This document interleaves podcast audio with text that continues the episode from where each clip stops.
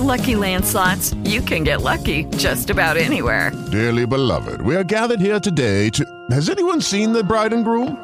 Sorry, sorry, we're here. We were getting lucky in the limo and we lost track of time. No, Lucky Land Casino, with cash prizes that add up quicker than a guest registry. In that case, I pronounce you lucky. Play for free at LuckyLandSlots.com. Daily bonuses are waiting. No purchase necessary. Void where prohibited by law. 18 plus. Terms and conditions apply. See website for details.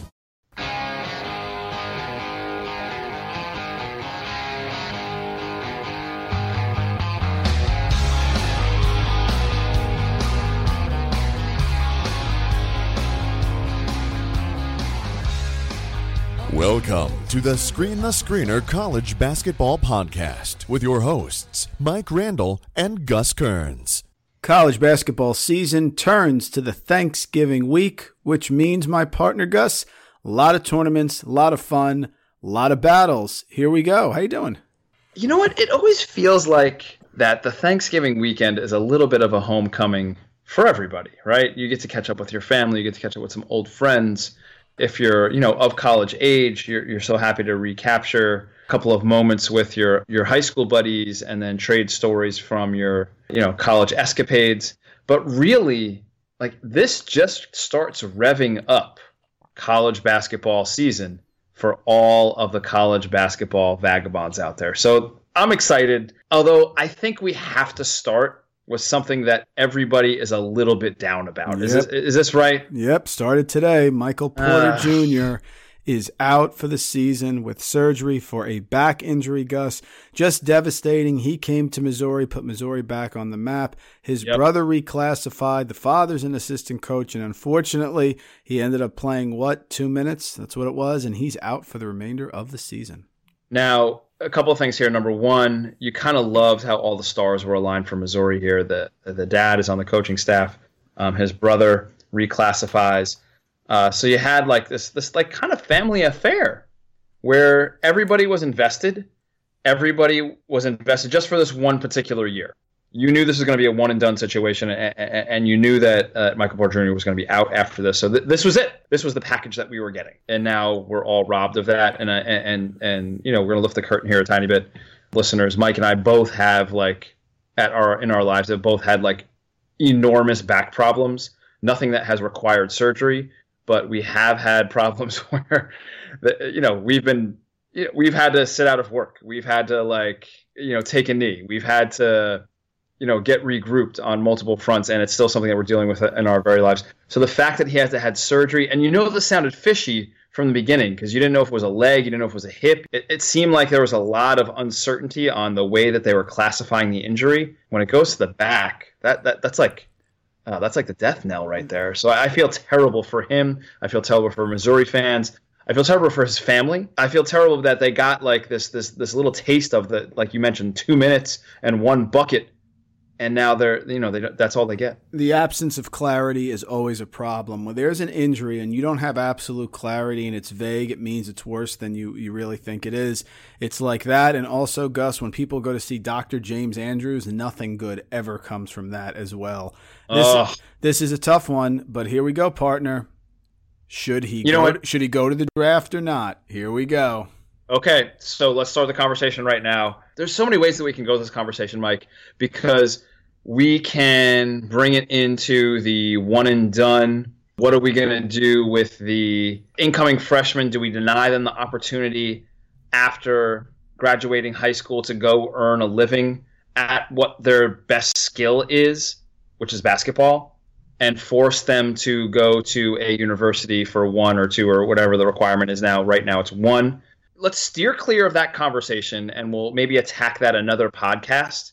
And let's just talk about this situation, particularly right now, with the rules that are in place at this particular moment. The rules that are in place at this particular moment require every college basketball uh, student athlete to play one year and then they're eligible for the draft. Guess what? He played two minutes. He's eligible for the draft next year. I can't see any way that he comes back once he is cleared and deemed healthy. It's a mistake. It's it's a mistake. I, I agree with you. I agree with right. what you're saying. It mm-hmm. is a mm-hmm. mistake, and here is why. Okay. There's a very famous problem when we were younger they it's like a, a, riddle and it says that there's two computers one that always mm-hmm. lies and one that always tells the truth behind those computers are two doors one to heaven one to hell i don't know pick whatever you want okay and the question is you're only allowed to ask one question to one computer. You don't know which one lies and tells the truth. You don't know which door is heaven or hell. And the question is what is the one question you can ask that guarantees you know which door is the right one to heaven? And there is a question, folks, and I'm not going to tell it to you today, but I'm going to use that example. I can't wait for you to revisit this yes, conversation there, later. We'll do it in the next podcast. There is a Great. question, Gus, that you can type in, regardless mm-hmm. of whether the computer you type into is lying, regardless of whether it tells you the truth. It will then reveal which door you should pick. It's, it's fascinating. Here's the issue Either Michael Porter Jr. is going to be healthy, and I think it's a very good comparison, or he's not.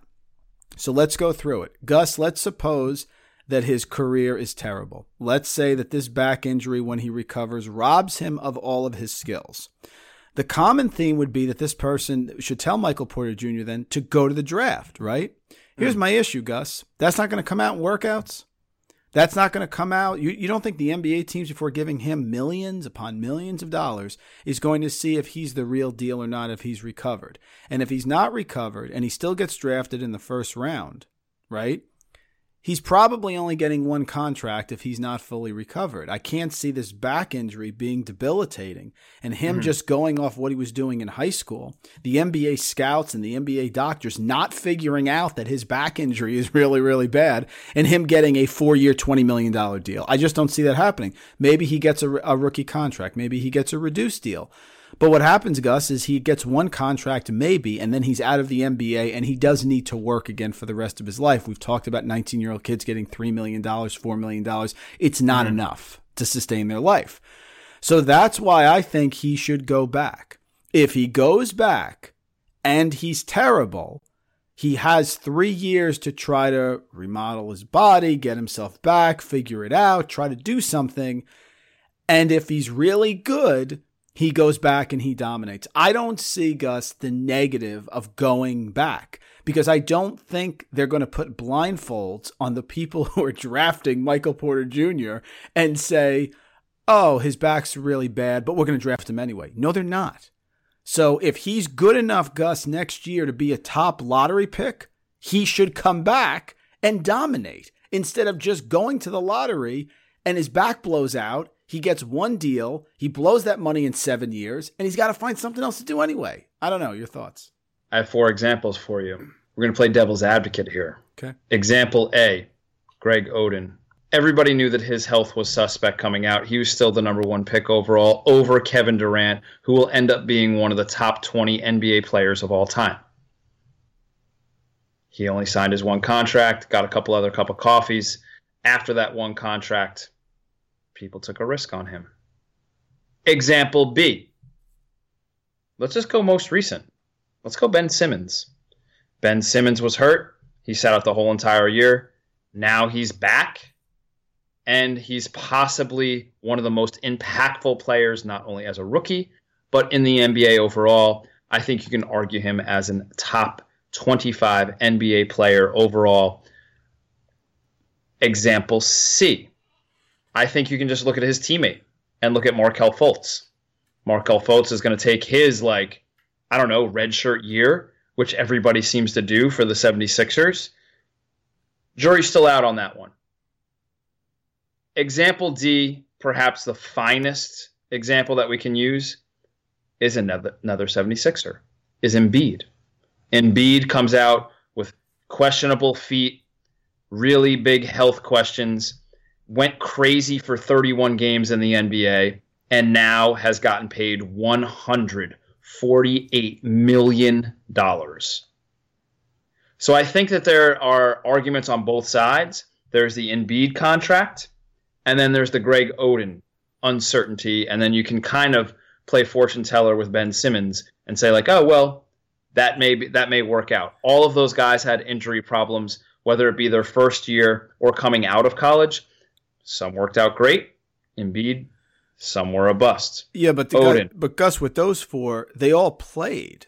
He hasn't played. Like Oden came, dominated, led Ohio State to the finals. Then, based off of that experience, got a good contract. And by the way, Gus, he's actually with, I don't think it's Jingsu Monkey King. It may be. It's, Stop- stop it's it. Jingsu. He was with the Jingsu Dragons for a year. So he got Ben Simmons, played in college, played very well, maybe not spectacularly well, but very well. Okay.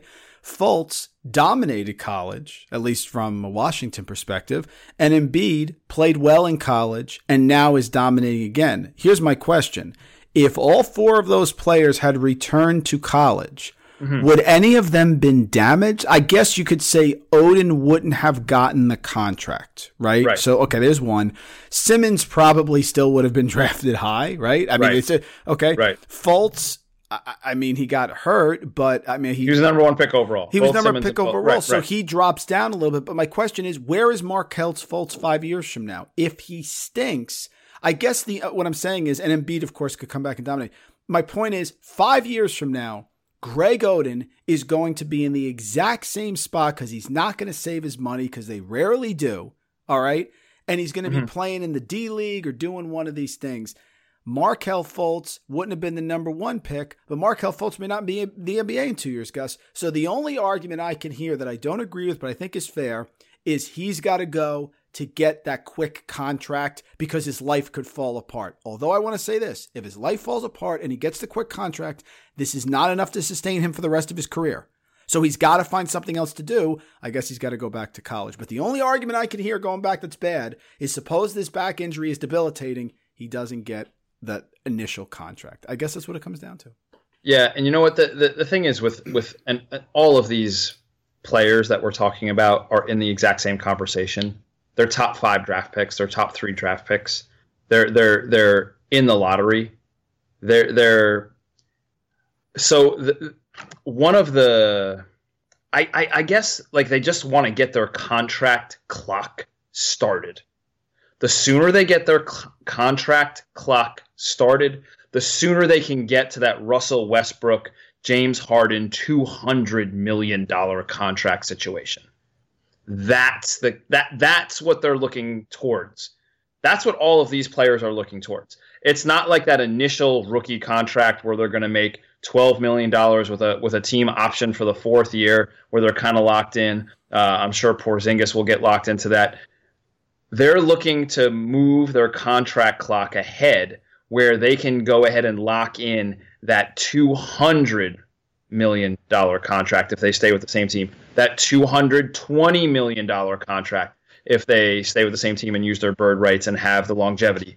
That's what they're looking to do. They're not looking to get that initial contract. They're looking another contract down the road. But Gus, if, he, if he ain't healthy, he get he's not getting a two hundred million dollar contract. Uh, look, totally agreed. But at the same time, if you're Michael Porter, if you're Marvin Bagley, if you're uh, Ayton, if you're uh, Donyek, if you're any of the, if you're Mo Bamba, if you're any of these guys that are going to be a top five draft pick, you want to come out and get that clock started as soon as possible, because look, we're, we're nobody knows. Even Like, even Gus Gus, even if you're a 19 year old kid, you're not you're not hanging out with your teammates. You're going home by yourself, okay? Because Kevin Durant ain't hanging out with you playing Sega, okay, or whatever the heck you're playing. You're by yourself. You're Sega. Why- we're dating ourselves here. dating ourselves big time.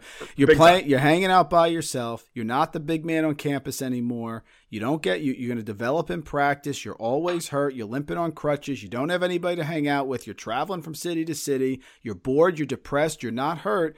Is the path to that two hundred million dollar contract best served sitting on the bench? listen, that little picture that you painted right there, I think that's best solved on a college campus. That's not solved on an NBA roster. That little picture that you painted right there, are you telling me that everybody's not going to come give him a high five and while he's on crutches on the bench on a college bench? Absolutely. You think he's going to be involved? You think he's going to be taking some stats down? Like he'll keep track of like hustle stats on his clipboard on the bench while he's hurt? Yeah, 100%. Like that's not going to happen on an NBA roster. So that little picture that you paint right there, I totally agree. That's solvable and that's salvageable on a college campus, on a college bench, not on an NBA roster, on an NBA bench, somewhere in the G League. Well, let me ask you this then. I guess this is what it comes down to. You and I both have the same mentality. We're both glasses half full guys, right? We both have injuries. We say to ourselves, we're going to come back better than ever. That's just our mentality, okay? Assuming he comes back and he's great. Let me say this. Hmm. Let me say this to you. Assuming he comes back and he's great, assuming he comes back and I can guarantee you right now he's going to dominate. Couldn't you make an argument he should come back to Missouri, whip everybody's fanny in college basketball, potentially be a top one or two pick, which he is not going to be now? There's way too many other players out there right now. High school mm. play, you know, one they got freshman guys to be that high pick, whip everybody's fanny and get that big contract, or do you think maybe it's better served if he's going to dominate, be able to dominate and work with the pros? That's the question. It is the question, and I think it goes back to the thing that we were talking about before, the topic we were talking about before. How soon do you want to start this NBA contract clock? Yeah, that's it. Slash slash health. I think there's it. a lot yeah, of moving it. parts to this con- a lot of moving parts to this conversation. I, I don't think there's one answer here. I, I think number one, he's got to come out of surgery and take an evaluation there, health wise, and then that that decision will be a little bit more. Uh, there'll be a little bit more clarity to that to that situation. Whereas right now, it's full of cloudiness, and like if you're going to err on one side of uh, you know uh, of the argument, why not err on the side of the argument where, yeah, somebody's going to take a chance of me at number seven, even though I'm banged up and hurt, yeah, and I'm still going to bank, you know, ten million dollars. That's fair. Okay, I get it. I get it. Right? I, you know me, I have a bias. We talked about this with Vecenie. Him and I argued the whole thing. Sure. I, I'm banking on him coming back Oh, be and, great and, and, if did. We got you know we have we have family members too who battled cancer. They've beat it. I mean, we're just glass half full guys, right? It's just the only way we know right. how to live. I think Porter Jr. is going to come back and dominate. If he's going to dominate, I feel like he could be a number one or number two pick if he comes back and whips Missouri. Maybe he's a seven. Maybe he's a ten. Maybe he's an eleven this year. You're right. But that's what it comes down to. When is he going to start that clock? Good point. Well done. Yeah, yeah. I, so I think there's a lot of things that go into the argument. I don't think it's just like a he should come back or he shouldn't come back. I, I don't think anything's going to get like totally. You know, I don't think the decision starts to get made and starts to crystallize until he goes into the operating room and he comes out and the doctors tell him uh, this went really well and the first month of rehab went really well and then we can go from there. But until then, like all we're hoping is look, Michael Porter Jr. Missouri, we're sorry. Heal up, get healthy, and do everything you can to get yourself back on the up and up and, and heal and get mended up. All right, let's uh, let's let's move now to some more positive things. Gus, it's Thanksgiving. I remember last year we did our Thanksgiving pod, right? We talked about what we're thankful for. So certainly there's several things to be thankful for this year in college basketball. Let's just go back and forth, do a little bit what we're thankful for. Yeah, yeah, I have a couple. You have a couple? Yes, I am thankful for the triple beam balance of equity in college basketball, Gus, between the big blue bloods, the Dukes, the Kansas, the Kentucky, the Arizona, the Michigan State, and the mid majors, those mid majors that have already arrived and are no longer mid majors, like your Gonzaga, like your Wichita State, and maybe those Gus that are coming around the corner, like a Texas Arlington, like a Grand Canyon. I love the balance. We have a plethora of storylines, that's the first thing that I'm really thankful for this year. I love that you're thankful for the greater, grander picture that is college basketball it's beautiful that there are over 300 teams in this collective sport that participate because of the diversity and the just overall plethora of teams and programs that are in the program uh, that are in the sport. It provides all those storylines. Name one other sport where there's over 300 teams in the league quote unquote. Yeah we can't find it because of that diversity, it provides us with storyline after storyline, year after year. Equally thankful for that. Uh, first thing I'm thankful for, and I'm just going to be very selfish here. So thankful Joel Berry's back. So thankful that UNC is one of those teams that provides one of those storylines that you mentioned. And they go and play real road games and invite real teams into their gym, not for buy games, that are challenging, i.e., Davidson, i.e., going to Stanford. I know it's on the way to the PK 80, but UNC is one of those teams that keeps it real and gives themselves honest tests early in the season. So I'm thankful that Joel Berry is back. I'm thankful that he is there to help UNC navigate their early season schedule with true road games and honest tests at home Thank, you, UNC. Thank you, Joel Berry. Thank you, UNC medical staff. Yeah, I've been a little down in North Carolina, but I've watched in the last couple games. Boy, their secondary break is cooking. Joe Barry yeah, got back. Uh-huh. Yeah, really, really cooking. They are moving it. They were they pounded Stanford. I was watching that game. It was never close. So yeah, that's a really good one as well.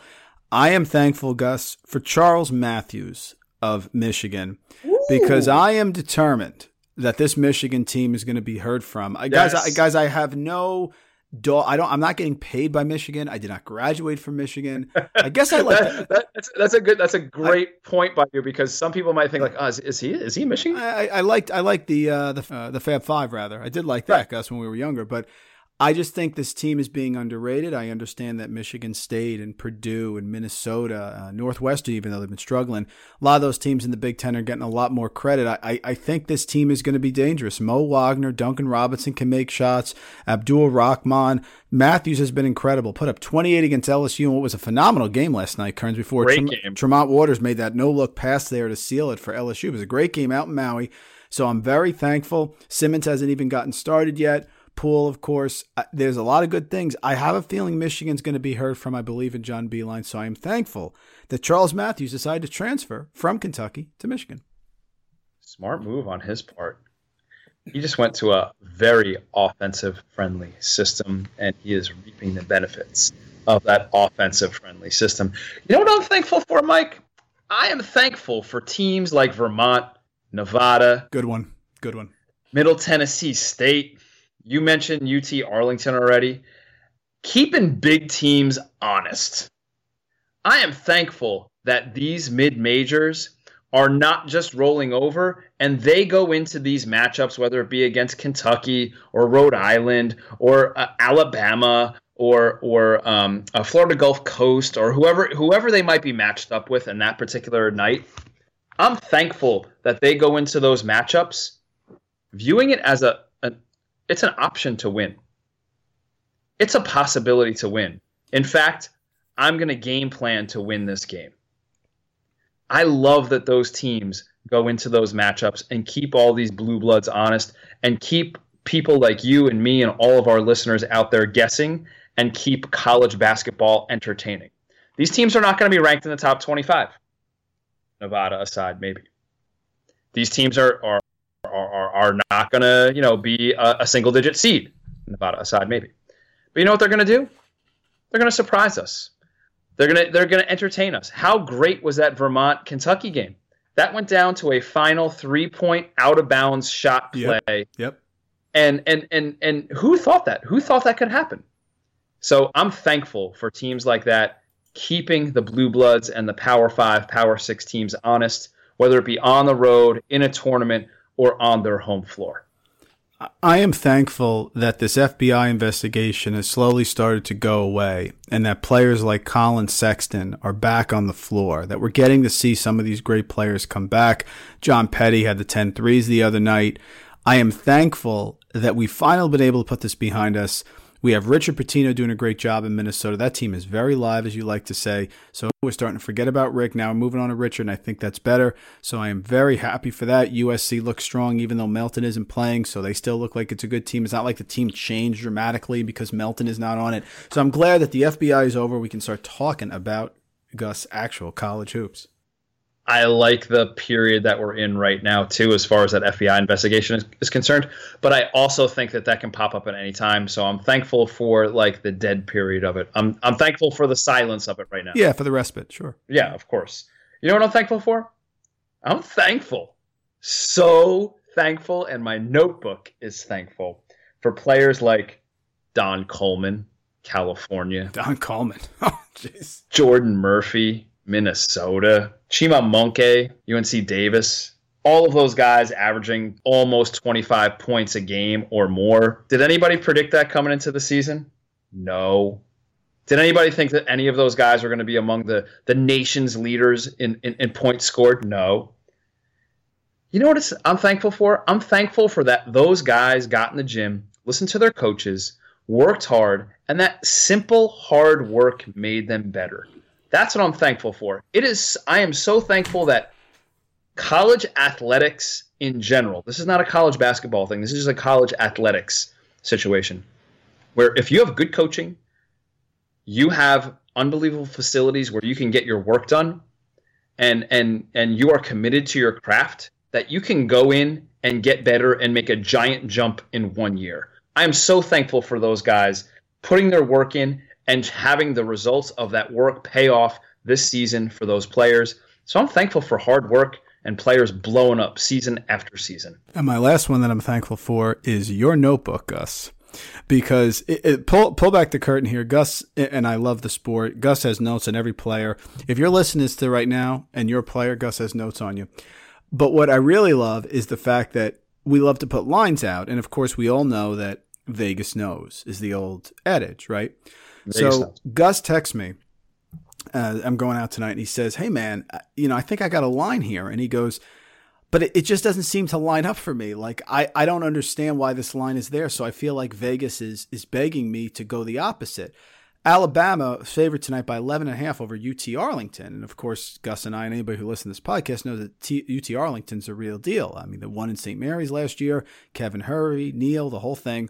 And he's like, it's just so weird that they would give UT Arlington 11 points that I think it's begging me to take Alabama. So I have to inform Gus, much like Yoda or, or Michael Jackson or Michael Jordan, right? Gus, the average better doesn't know where Texas Arlington is. Okay. Right, so the right. average better is going to look at this line and go, Alabama's ranked. Petty, 10 threes. Collin Sexton, they got some good guys, right? UT Arlington, they're probably terrible. They Gus is analyzing the lines based on his notebook. If that's the case, then Michael Jordan would analyze anyone who's a bad basketball player who cannot take off from the foul line and dunk. Okay, so I had to say to Gus, no, no, that line is odd and it is a fishy line. It's a fishy line that it's uh, that it's only it's a fishy line that it is uh, that they're only giving eleven so we should grab UT Arlington. Gus, of course, pointed out to me. And Gus, unfortunately, they just lost by one. Alabama beat UT Arlington by oh. one, but they more than covered. So oh, again, I mean, more than covered. You knew that was going to happen. Oh, I'm man. glad for your. They notebook, are so live. You do not want to see them on the other end of your bracket. If you if if they get into March, oh my goodness, they they like they're dangerous. Uh, you, you, mentioned Hervey, you mentioned Neal. Like they have bigs that run up and down the floor and play hard. They have guys that defend. Like they're they are not just a one trick pony. They are legit, man. Yeah, Sexton had 29. The other one that Gus and I talked about, which was hilarious, we pointed out a week earlier and forgot to put it out somehow. Is certainly UCLA has struggled. We talked about that with uh, with Jeff Eisenberg, of uh, you know, of course, of Yahoo, and they're playing Creighton, and I just forgot to look for it. But Creighton was favored in that game by four points. Again, your average person's going to say, "Wait a minute, UCLA, they had the Ball brothers, right? Or something. Like they're good. And it's UCLA, like they're a really good school. John Wooden, right? And Creighton, Creighton stinks. They're not good. It's Creighton. Creighton was favored by four. So the average person goes, oh, this is easy, man. I'll take UCLA. No way. Not only that, Creighton covers and they win. And that's the sort of stuff, Gus, that comes out of your notebook. So I'm very thankful. I love that. love that the notebook's getting some props. I, am I'm thankful for for the, uh, the, the respect that the notebook's getting. You know what? I just want to say I, am thankful for two more things. I'll take two more if that's okay. Uh, number one, so thankful that players like Miles Bridges, Grayson Allen, Mike Daum, Lonzo Trier, Trevon Bluiett came back. I love that they're back in our sport this year. Here's why I love that they're back in our sport this year. They keep our attention with familiar names. And along with those familiar names, they are putting up giant numbers and making a giant impact.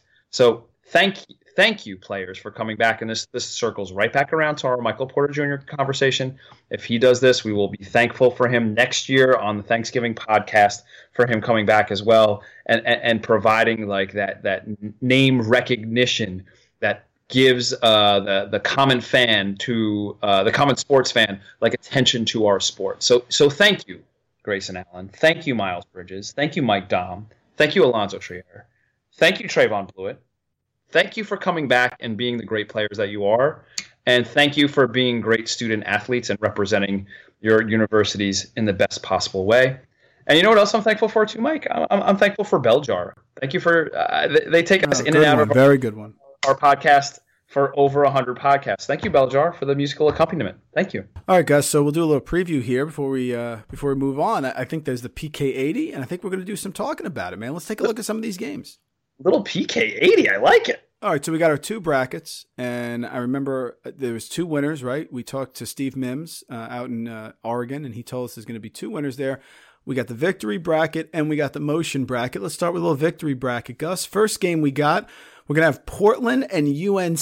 So talk to me Hmm. about that. Joel Berry, he is healthy. He seems like he's back a little bit. You expect him to explode or still be a little hampered by the video game broken hand?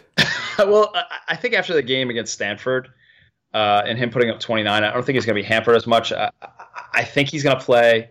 I think he's going to be healthy. I think he'll be live. I think this is going to be a great stage for him to play. I, I, I think we also have to pay attention to Luke May, the March hero.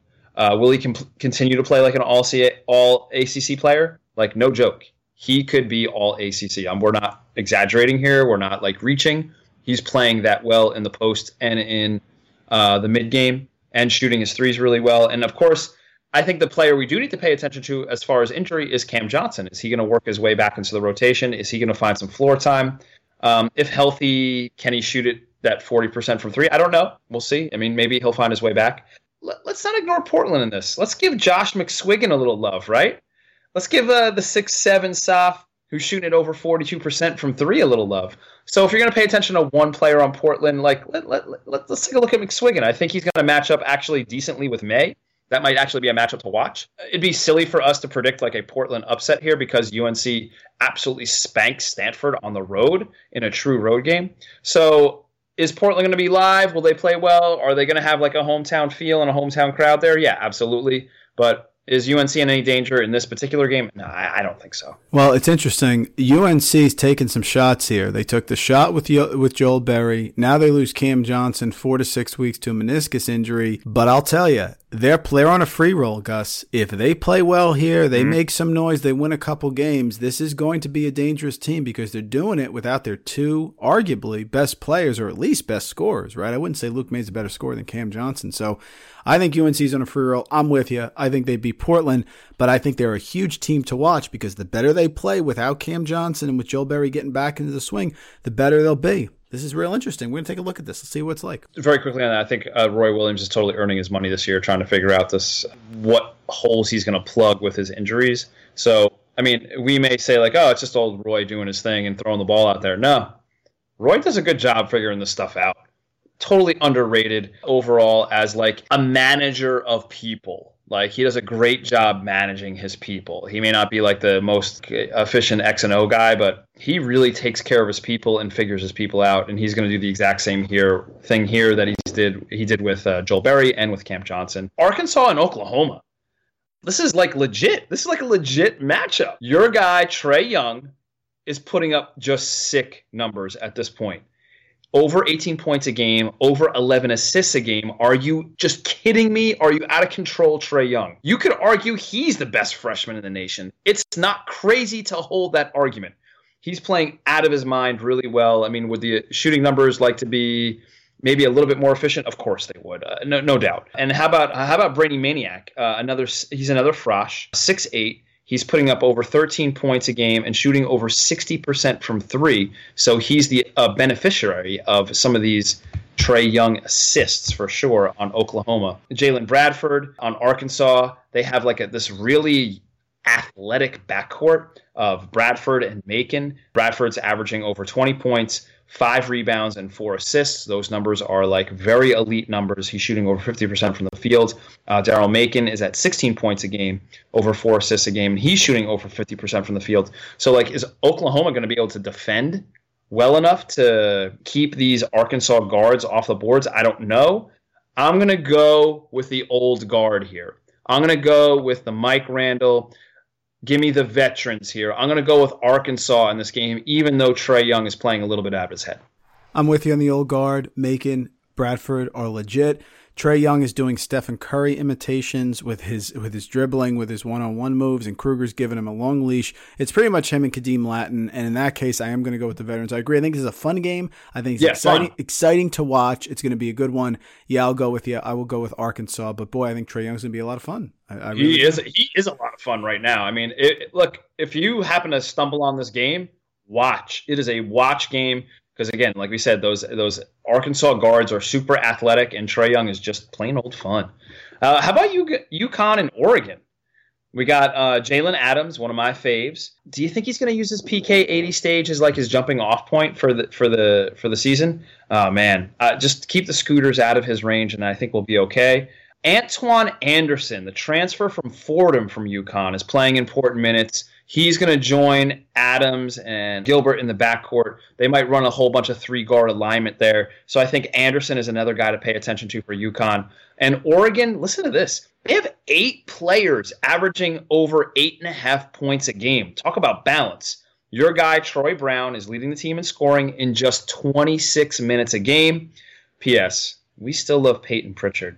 We just love the matchup that he's going to have with Jalen Adams and the rest of uh, UConn's backcourt. So I think that matchup is worth watching, having Payton Pritchard run the team versus that veteran UConn backcourt. Mike, which way are you leaning here for UConn and, and, and the Ducks? Got to go with the home team here. It, it, Dana Altman's doing a great job getting everybody back. He got a 600th win, career win the other day. I like Connecticut. Th- this is a good battle on a neutral court. I think this would be tricky. Laurier is averaging 16.7. Jalen Adams, like we said, is going to have a real big game. They got four guys in doubles. Antoine Anderson's yep. 11 points. Vital's thir- uh, 13. But Vital's pl- playing pretty well. But playing in Oregon, I think it's going to be very difficult. And Troy Brown has been on fire and hot, and they're doing a good job. Great game. Another fantastic early round battle. I'm going to lean Oregon just because they're home. I would lean Oregon too, although I think Oregon is still working out their rotations and their ball handling responsibilities and just overall uh, definition of positions and assignments. Um, I think Altman is really earning his money this early part of the season, trying to figure that part out with all of these new moving parts. But thankfully, he has Pritchard. So I'm leaning on Pritchard here, and I think Pritchard is going to be the defining factor in this game, and I'll take Oregon as well. And of course, we have Michigan State and DePaul. By the way, Max Strus is a player from DePaul. Yeah, six six swing. Yep. He leads the team in scoring like almost 15 points a game. That guy can play. I, I you know I don't know if you watched it. I watched a little bit of DePaul earlier. That dude is not afraid to put up shots. He is not afraid to battle down low. He's not afraid to bring into lane and absorb contact. Pretty impressed. Eli Cain, Eli Cain, of course, is DePaul's difference maker. Kind of waiting for him to go off. So I think Spartans beware of Eli Cain. He he might be one of those guys that's very flammable. Miles Bridges, you got to keep an eye on the injury, of course. I think that's like yeah. Uh, I don't you know, think I don't think he's going to point number one. Yeah, I don't think he's going to play Gus. I, I I don't think he's going to play. I think he's going to be hampered. I think they want to be careful with this one. You don't want to rush it. This is the one thing that could wreck the season. You don't want anything that's going to wreck the season here. Why not give Jackson a chance to get better? Nick Ward hold the fort inside. Winston and Langford got to step up. I think they're yep. gonna, I think they're going to hold Matt at least this game, if not more. Mm, interesting. And you know what? Why not just go back to the first game that we talked about and go back to the UNC blueprint where what are they going to do without Joel Berry? What are they going to do without Cam Johnson? Let's see what Izzo decides to do without Miles Bridges. I think that's an interesting conundrum to watch to see how that's going to unfold and get solved. Yeah, and, and why not give Nick Ward more touches down the post? Why not give Jaren Jackson more minutes as long as he doesn't foul? So I think the pick here is easy. I think it's Michigan State, but I bet DePaul is live that first half. What do you think? Yeah, they'll be tough without Bridges because that you can't lose the potential player of the year and, and, and really move forward pretty easily. So I, I of course I'll pitch I'll pick Michigan State. I don't think DePaul is there, especially on a neutral court. I think your neutral court, your your better talent is usually going to shine through unless you have like a veteran team. You know, like Nevada on a neutral court, I think would be very sure. frisky with the transfers and everything like that. Right. Uh, but yeah, I like I like Michigan State. So go through it, Gus. So let's just take right through it. So Portland, North Carolina, who you got? Uh, North Carolina, of course. All right, Arkansas, Oklahoma. You said. Yeah, we said Arkansas. So North Carolina plays Arkansas. You know what? It's a beautiful matchup of previous uh, March Madness. I think that UNC gets it figured out and takes them again. Although, I mean, Arkansas gave them everything they can handle in that 1 8 matchup previously, so I wouldn't be surprised if Arkansas plays them tough, but give me UNC. Then UConn, Oregon?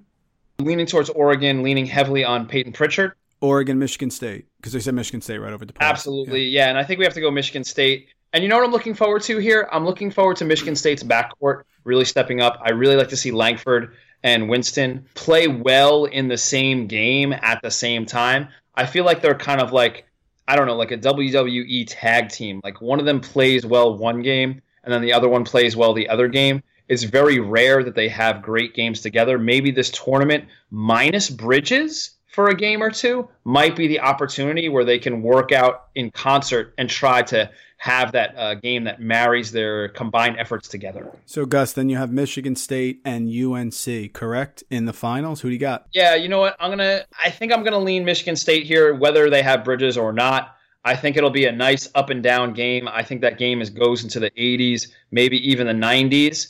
And I think it'll be an entertaining game to watch for all of the listeners and all the fans out there. But I'm going to say, why not give me Michigan State with a slight edge due to their balance and their bench? I'll go UNC over Portland, Arkansas over Oklahoma.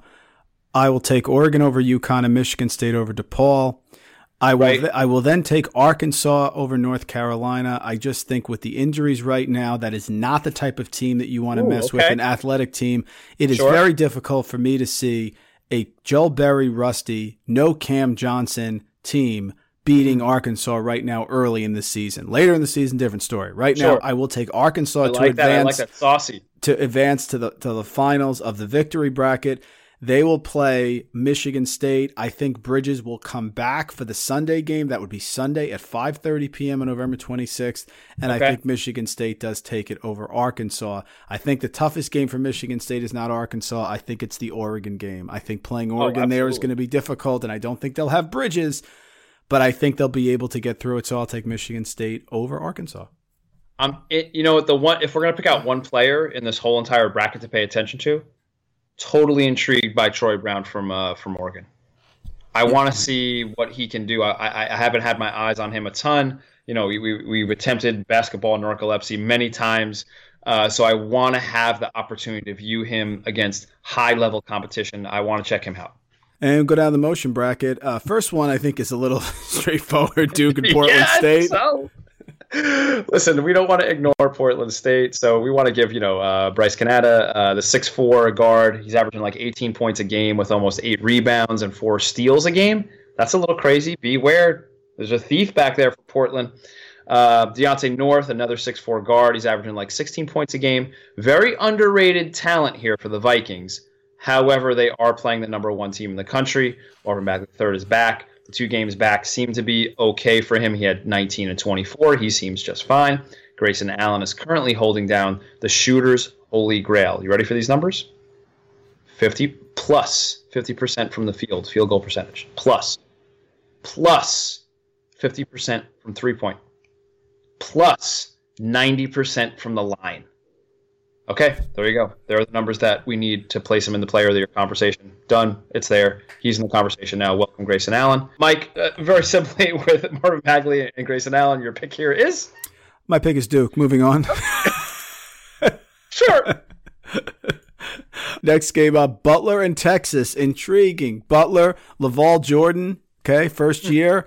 They got Kelan Martin, they got Kamar Baldwin there, but they're playing a Texas team. They got to win this year. Texas got a lot of expectations this year. Mo Bamba has done Mo Bamba like things. Who do you like here, Gus Butler, Texas?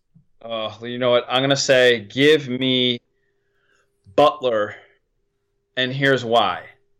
I think that Butler. Uh, I think that Butler's backcourt, namely Baldwin. I think I'm gonna say this out loud so everybody can hear it. He is the Jalen Brunson of Butler. He has uh, he does everything that you could ask for from your guard, your lead guard. He's not necessarily a point guard. He's not necessarily off guard. He's just your lead guard. Plus, he has over two steals a game. I think he outplays Andrew Jones and the Texas backcourt, and I think Butler pl- w- moves on in a very competitive game. I'm gonna go the other way. I'm gonna take Texas. I I don't see Butler going on the road to PK80 Kelan Martin, Kamar Baldwin, are they ready to lead Butler to do Butler like things like they have in the past? I think Shock is, Shock is going to have this team ready. It's a neutral court. They're going to have them running. Bamba's going to be an issue inside. I think Andrew Jones is very steady. I agree with you. Only 22 minutes a game. I'm going to go the other way and I will take Texas. By the way, Bamba's averaging over four and a half blocks a game. Boy, Shaka must have loved when he signed. Oh my goodness. It's insane, man. Oh my goodness. You know that if nothing else, watch that game for him. He's an unbelievably unique talent. He is a top three slash top five NBA draft pick waiting to happen. How about Florida and Stanford? Uh, have you seen Have you seen Florida play? Just have you seen them Not play yet. on TV? No, just the highlights. Oh, just they are all jacked. Props to the Gator strength coach. Whatever they did in the offseason, all of those guys are unbelievably fit in, in the shape of their lives. The Gators are not going to get pushed around and they are not going to be winded. Um, the two transfers to pay attention to here for Florida are uh, uh, Egor Koulechov from Rice and Jalen Hudson from Virginia Tech. Um, is is 20 points a game. Hudson is 18 points a game. It's not the script that anybody predicted, maybe except for like Eric Fawcett when we talked to him. Um, we thought that maybe like KeVaughn Allen would, would be leading them in scoring, something along those lines. Uh, Reid Travis for Stanford is, is is putting up big numbers, just like we predicted. We you know we thought that he would be one of those impact players in the Pac-12. He's averaging 21 points a game. Much better passing numbers this year from him.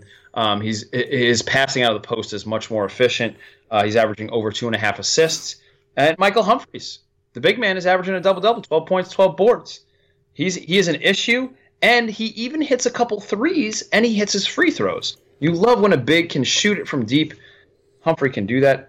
Mike, this is an interesting game. What do you think about Florida and Stanford? Yeah, I feel pretty confident on this one. This is the one that I'm I'm locked into the most. Yeah. I don't like what I've seen from Stanford this year. I, I, Okay. think, I think they're a little soft. I think Travis is good. I think he's a good player. They got pushed around a little bit. Eastern Washington lost at home. That was a true home loss. It was horrific. UNC, they were never close. Florida is a top team, I think. I think they're a, a floor of a top 15 team, a ceiling of a top five team. I like Florida. They're clicking. They got everything going. Chiozza, Allen, the whole thing. Koulechov's on fire. I like Florida in this game. I don't like Stanford. I, I don't like what I've seen from Stanford. So to me, this is an easy one. My easiest one so far, besides the obvious ones, uh, Florida. Uh, yeah, I'm kind of with you there. I'm going to lean Florida as well, and I think that if Florida can just get their defensive knuckles into Stanford a little bit, I think Stanford's going to crunch. So give me Florida as well. Let me ask you this one for the last game. All right. Now I, I, love where this is going. Okay. Let's go. now I know I'm a little late to the party. Okay, they say if you didn't go to the wedding, don't go to the funeral. Okay, Sure. Another analogy that makes no sense. I'd love to throw What- into the what are you podcast. talking but, uh, who knows? Nobody knows.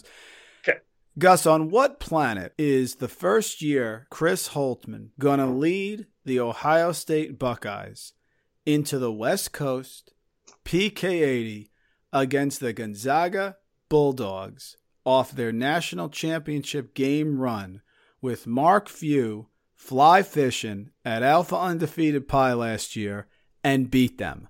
On what basis? Go ahead. Give me Keita Bates Diop. Okay, give me Jae'Sean Tate. I know you're picking Gonzaga. I'm picking Gonzaga. So don't give me this BS here on how you're possibly going to make an argument because I don't see it. No chance this is happening. Am I- Am I nuts? Uh, welcome aboard, young man. Thank you. Welcome Glad to be aboard. My ticket was my, my ticket was four times the amount yours was. But go ahead. Yes. Listen, we're so happy to have you aboard the Gonzaga bandwagon. Keita Uh, Bates Diop. Come on. Rory Hachimura takes four steps and he dunks. Oh, come on. Oh, by the way, I love that you're referencing Rory Hachimura. That's fantastic. Listen, I, I'm not going to try to sell you anything. I'm just going to tell you that Holtmann's going to do a good job down the road. Right now, it's going to be tough. You mentioned Bates Diop. He's a 2010 guy right now. He's shooting at 45 from three. Love, you, love Jae'Sean Tate. He's he's he's like the undersized four that everybody loves, along with Troy Brown of Oregon. I think the guy that you want to pay attention to here is Jacob Larsen. If that guy can stay on the floor and stay out of foul trouble for Gonzaga, I'm not calling him Przemek Karnowski. We reserve that for a very select few. We are not going to compare him to Przemek Karnowski. You know, Big Shem was the man. He was a huge difference maker. Obviously, one of the major factors why they made that championship game run. But Larsen, he's next in the line of the Gonzaga bigs here. Another guy to pay attention to is Corey Kispert, 6'6 redshirt frosh. He's athletic. He's way more athletic than you think. He competes on both ends of the floor. The Zags have seven players that are averaging 9.7 points per game or more.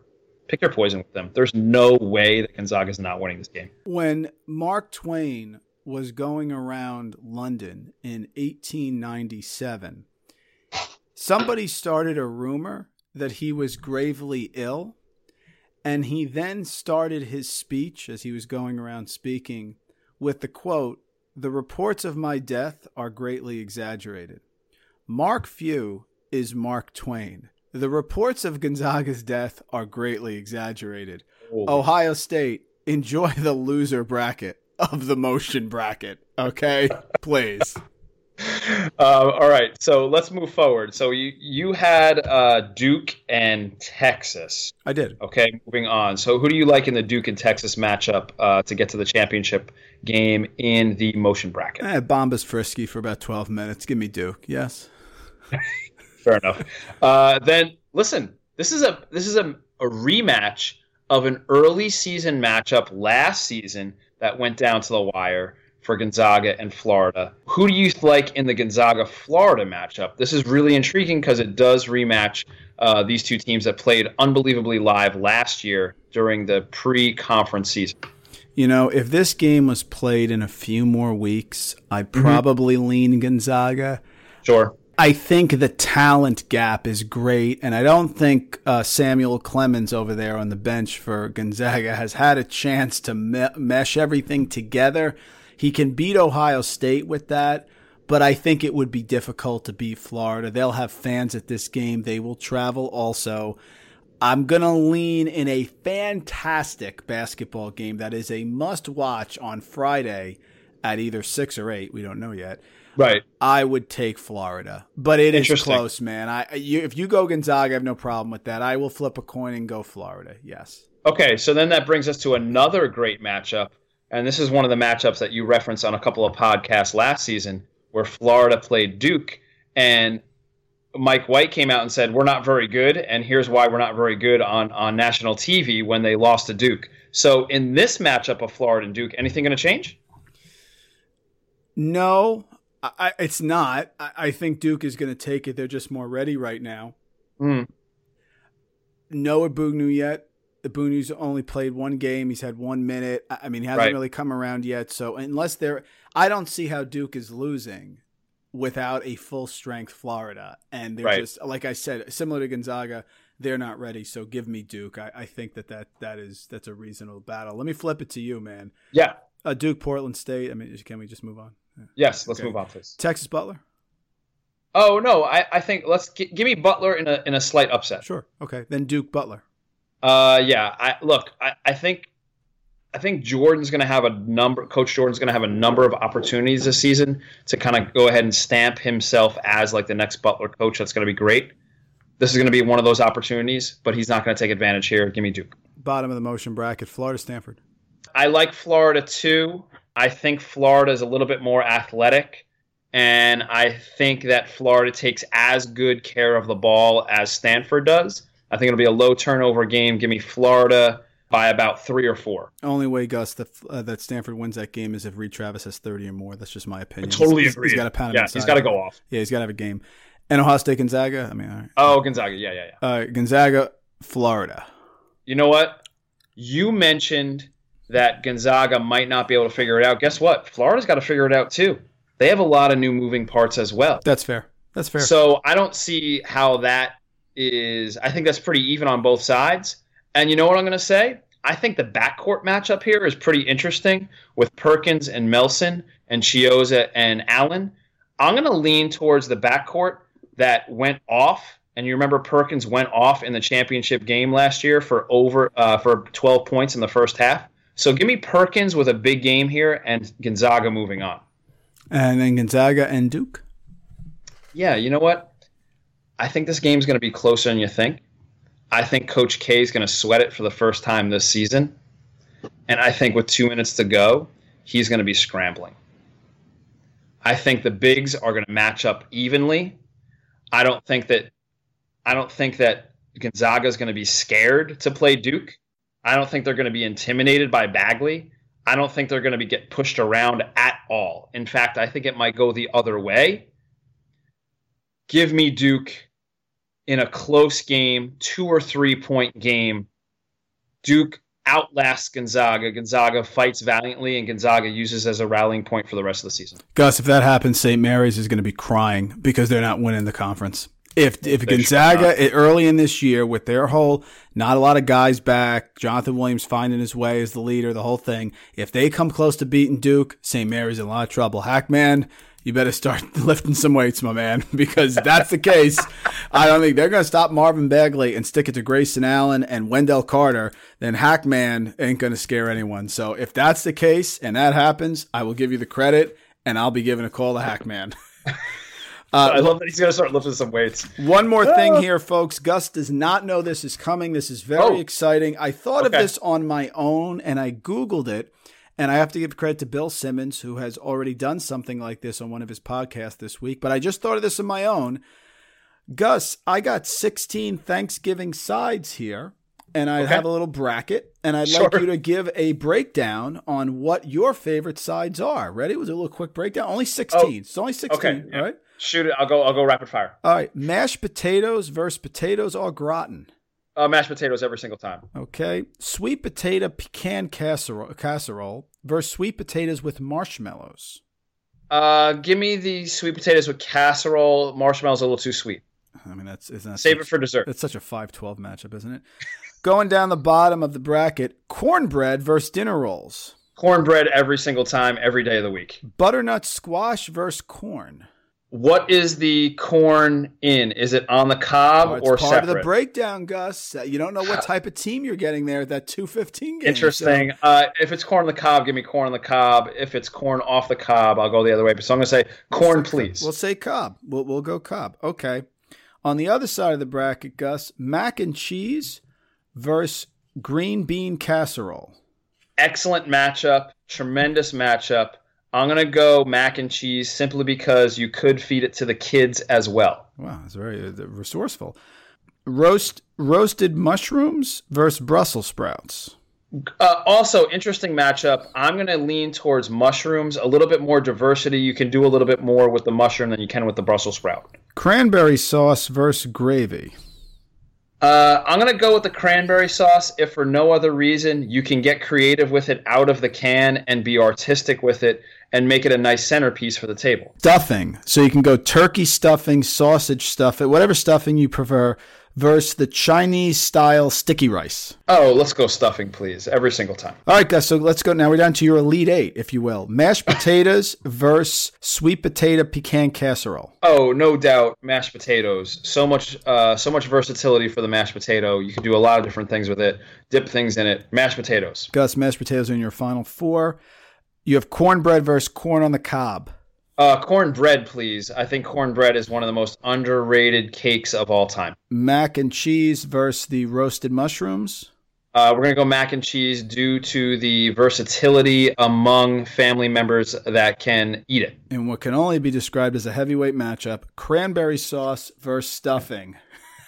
wow, that's a great match. That is your cow. that, that's your Kentucky North Carolina game, by the way. I think it's in the same uh, bracket if you look at the actual. Yeah, it's just, it's just a poor, poor seating, I think. more than anything. that's the loaded. so bracket. I'm gonna go. I, I, I'm gonna lift the curtain here. Uh, I'm gonna go. I'm gonna go stuffing, uh, simply because uh, when I was a little kid, my grandma had a specific recipe for the stuffing, and we laid out uh, loaves of bread downstairs in the basement, but only for a certain amount of time, and then we would chop them up into little like cubes, and then we put the use that as part of the stuffing. So I remember that fondly. So we're gonna go stuffing. Yes, and I remember your grandmother, lovely, lovely person. Gus, your final four: mashed potatoes, cornbread, mac and cheese, stuffing. Here we go on the Oh. the, early game, the six eighteen game. Gus, mashed potatoes versus cornbread.